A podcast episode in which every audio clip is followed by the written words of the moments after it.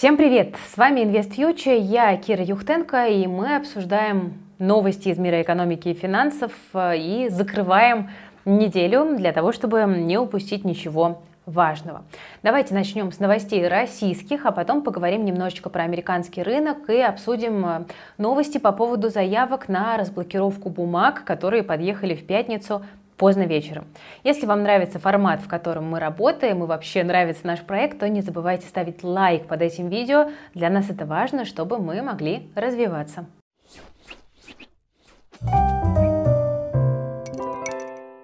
Друзья, короткое напоминание. Мы планируем грандиозную онлайн-конференцию по рынку недвижимости. Она пройдет 25-26 февраля, и участие в ней все еще бесплатное. Вы успеваете сейчас перейти по ссылке в описании к этому видео, зарегистрироваться и абсолютно бесплатно в онлайне посмотреть все 2 дня конференции с крутыми экспертами. Будем обсуждать там как инвестиции в недвижимость в России, так и за рубежом, и искать самые доходные инструменты, которые работают в 2023 году. Ссылка в описании, не упускайте, пожалуйста, эту возможность. Итак, что у нас интересного с вами из новостей? Ну, во-первых, Антон Силуанов сегодня подтвердил, что правительство продолжает обсуждать идеи сборов с преуспевающих компаний. Но было бы, наверное, странно, если бы они от этой идеи вдруг отказались. Слишком она хороша. Цитата. «Сейчас активно прорабатываются детали, идет обсуждение с бизнесом. Например, чтобы все было по правилам, в налоговый кодекс подготовят специальные поправки». Что еще интересного министр финансов нам заявил? Например, он сказал, что взнос будет рассчитываться с части прибыли за последние несколько лет, а вовсе не за 1 год, как можно было предположить. Итоговая сумма, на которую власти рассчитывают, около 300 миллиардов рублей. И, конечно, сбор не затронет нефтегазовый сектор и малый бизнес. Ну, собственно, куда больше давить на нефтегаз, которому и так досталось из-за НДПИ.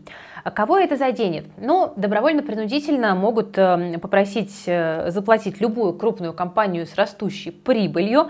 Раньше казалось, что будут доить только компании со сверхдоходами, но сейчас, вот судя по формулировкам, критерий жертвы, самый главный, это ежегодная позитивная динамика прибыли. Зарабатываешь — делись. Ну и мы тут продолжаем немножко намекать на Сбер, хотя, конечно, нельзя быть уверенными на 100%, но кажется, что банковский сектор тоже должны подключить к помощи по закрытию дыр в бюджете. Ну а налогами банковский сектор обложить не так-то просто, поэтому здесь как раз добровольные пожертвования звучат довольно логично. Но также ходит мнение о том, что расстегнуть кошельки могут попросить структуры Потанина и других крупных популярных бизнесменов. Ну, я так понимаю, что малого бизнеса это не коснется, но вот как раз-таки тех крупных игроков, которые торгуются на бирже, это задеть может. Поэтому, конечно, ребята, российский рынок сейчас очень-очень сложный для анализа и для выбора компании, для инвестирования. Вот уж кажется, Сбер всем хорош, но вот есть вероятность добровольного пожертвования, которое, ну, ставит крест, в общем-то, на всех фундаментальных оценках компании. Посмотрим, поживем, увидим. Идем дальше. Тут прошел слух от Ведомостей, что компания НЛМК, Новолипецкий металлургический комбинат, планирует продать свои заводы в Калуге и на Урале. Стоимость этих активов примерно 50 миллиардов рублей, а выкупить их могут там не супер попсовые компании, имена которых обыватели не знают. Что это значит для бизнеса НЛМК? Будет ли это потерей? На самом деле от этих активов НЛМК хочет избавиться уже довольно давно. Это сортопрокатные активы. И еще в 2020 году НЛМК планировала полную продажу НЛМК Урал и НЛМК Метис, но тогда покупателей найти не удалось. И в целом сортовый прокат для НЛМК это далеко не самое важное и доходное направление. Туда входит арматура, швеллер и тому подобное. Ну а НЛМК по большей части производит листовую сталь. То есть получается, что в принципе эта продажа компании будет даже в плюс. И хотя эти активы производят около 20% всей российской арматуры, катанки и метизов, но это низкорентабельные товары. Поэтому скорее для НЛМК это будет в плюс. Не совсем понятно, почему продают именно сейчас. Мы видим, что в целом у НЛМК был довольно хороший запас прочности, не было каких-то прямых ограничений, с которыми компания столкнулась. Ну и это наводит на мысли о том, что компания может планировать наращивать капитальные затраты или может хотеть погасить свои долги. Ну, в общем, здесь опять же остается надеяться только на то, что пауза в отчетах скоро закончится, и мы увидим, как там у компании на самом деле дела. Ну вот пока Антон Силуанов подтверждает информацию о неизбежности добровольных донатов от крупного бизнеса, Банк России призывает финансовые компании вернуться к выплате дивидендов. Финансовые компании, которые получили прибыль, учли все риски и аллоцировали доход на свой капитал, могут выплачивать дивиденды своим акционерам, считает первый зампред ЦБ Владимир Чистюхин. Цитата: «Это позволяет вернуть доверие инвесторов к российскому фондовому рынку. Это показывает, что корпорация находится в стабильном состоянии и выполняет свои обязательства перед акционерами». Но в целом, конечно, еще раз повторюсь, что главный такой локомотив российского рынка, дивиденды которого сейчас вот могут оказаться в зоне риска, это Сбер. Но вот с другой стороны мы видим, что ЦБ как бы намекает на то, что правильнее это все-таки делиться с инвесторами. Ну, на самом деле, обращу ваше внимание на то, что похожая история была в тот день, когда стало известно об этих вот добровольных донатах. Почти сразу после этого вышла новость о том, что Минфин якобы ждет дивиденды от Сбера. То есть кажется, что там вот есть на эту тему какие-то внутренние дискуссии. Есть такая теория вообще, она называется теория двойных посланий. Ее разработал английский психиатр Бейтсон. И вот согласно этой теории, болезнь у человека развивается из-за того, что он получает от семьи двойные послания, которые противоречат друг другу. Ну вот есть ощущение, что российских инвесторов тоже такими двойными посланиями решили довести до шизофрении. То ли у Сбера заберут деньги и дивидендов не видать, то ли нет, мы ждем от Сбера дивиденды, это повысит доверие инвесторов. Ну ладно, что мы все с вами о Сбере да о Сбере, может быть ЦБ намекает на дивиденды от Мосбиржи, например. У них под управлением такие же замороженные активы, как у Euroclear. Интересно, какую прибыль от них получает компания и будут ли эти суммы учтены в целях распределения дивидендов. Ну, теперь давайте мы с вами перейдем к теме криптоактивов. Вообще, на крипторынке таком как бы классическом разворачиваются самые настоящие бои. Вот сегодня глава биржи Binance сказал, что компания может разорвать отношения с США, что бы это ни значило. Ну а в России совсем скоро в оборот будет введен цифровой рубль. Мы на нашем канале InvStocks подробно рассказывали про его влияние на экономику. Я надеюсь, что вы подписаны на InvStocks и читаете. Но если вкратце, то банки проиграют от нововведения, потому что безналичные средства среди населения будут терять популярность, меньше депозитов, меньше ликвидности, которую банк может выгодно вложить, ну а компенсировать это он может ростом обслуживания счетов и кредитных ставок. То есть это не классно для банков, да и для клиентов банков тоже.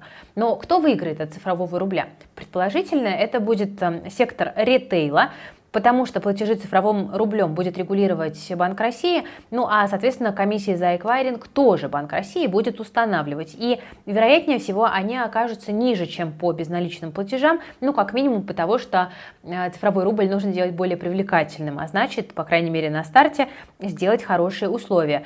Это может теоретически даже и инфляцию подснизить, потому что издержки ритейлеров снизятся, и можно будет уменьшить цены на товары. Хотя, ну, когда цены на товары понижали, не помню такого, в основном все-таки их стараются повышать.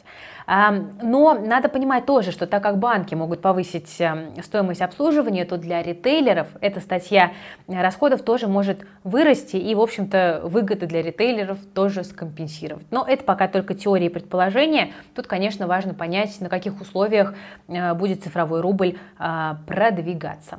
Что еще у нас из интересного? Роскомнадзор продолжает нас радовать громкими заголовками. И вот сейчас рассматривается частичная или полная блокировка сервиса Twitch. Платформу обвиняют в регулярном нарушении законодательства Российской Федерации, реклама наркотиков, казино и также дискредитация армии России. Встречаются там часто. Об этом сообщил Евгений Зайцев, глава управления контроля и надзора в сфере электронных коммуникаций Роскомнадзора. При этом в ведомстве говорят, что осознают важность взвешивания решений и рисков, потому что площадкой пользуются российские блогеры, и для многих она является самым крупным источником доходов. Ну вот, правда, с запретграммом, назовем это так, такая логика не сработала в прошлом году. Сам Twitch, на самом деле, уже 5-й раз недавно оштрафовали, потому что сервис не удаляет контент, который Роскомнадзор считает недостоверным. Пришло время поговорить нам с вами немножечко о рынках, и давайте начнем как раз-таки с темы заявок на разблокировку. Зачитаю вам. РБК Инвестиции пишут, что российские инвесторы начали получать первые отказы по разморозке иностранных активов. В причинах отказа следующие варианты. В заявке сделан запрос на вывод средств за пределы ЕС, а не на продажу активов. И второе, не продемонстрированы факты прекращения работы с НРД. Ну, на самом деле, достаточно специфично звучат причины отказа, но что тут самое главное? Пока расстраиваться преждевременно не стоит, потому что это индивидуальные заявки на разморозку, которые подавали частные инвесторы, да, то есть человек захотел подать свою собственную заявку, пошел к юристу, сделал, и вот начали приходить по таким заявкам отказы. А были еще коллективные заявки от брокеров, которые подали все крупные участники рынка, и по ним ответ будет приходить, скорее всего, только в марте, начиная с марта, они рассматриваются дольше, и здесь пока у нас нет понимания, да, какими ответы будут здесь, 50 на 50, как говорится, но в целом, конечно, пока тенденция выглядит довольно грустно, и профучастники не сильно надеются на то, что на этом этапе разморозка удастся.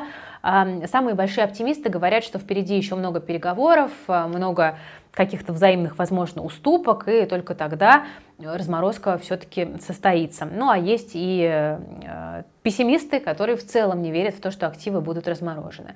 Ну, постараемся держаться ближе к оптимистам, потому что ничего другого нам с вами не остается.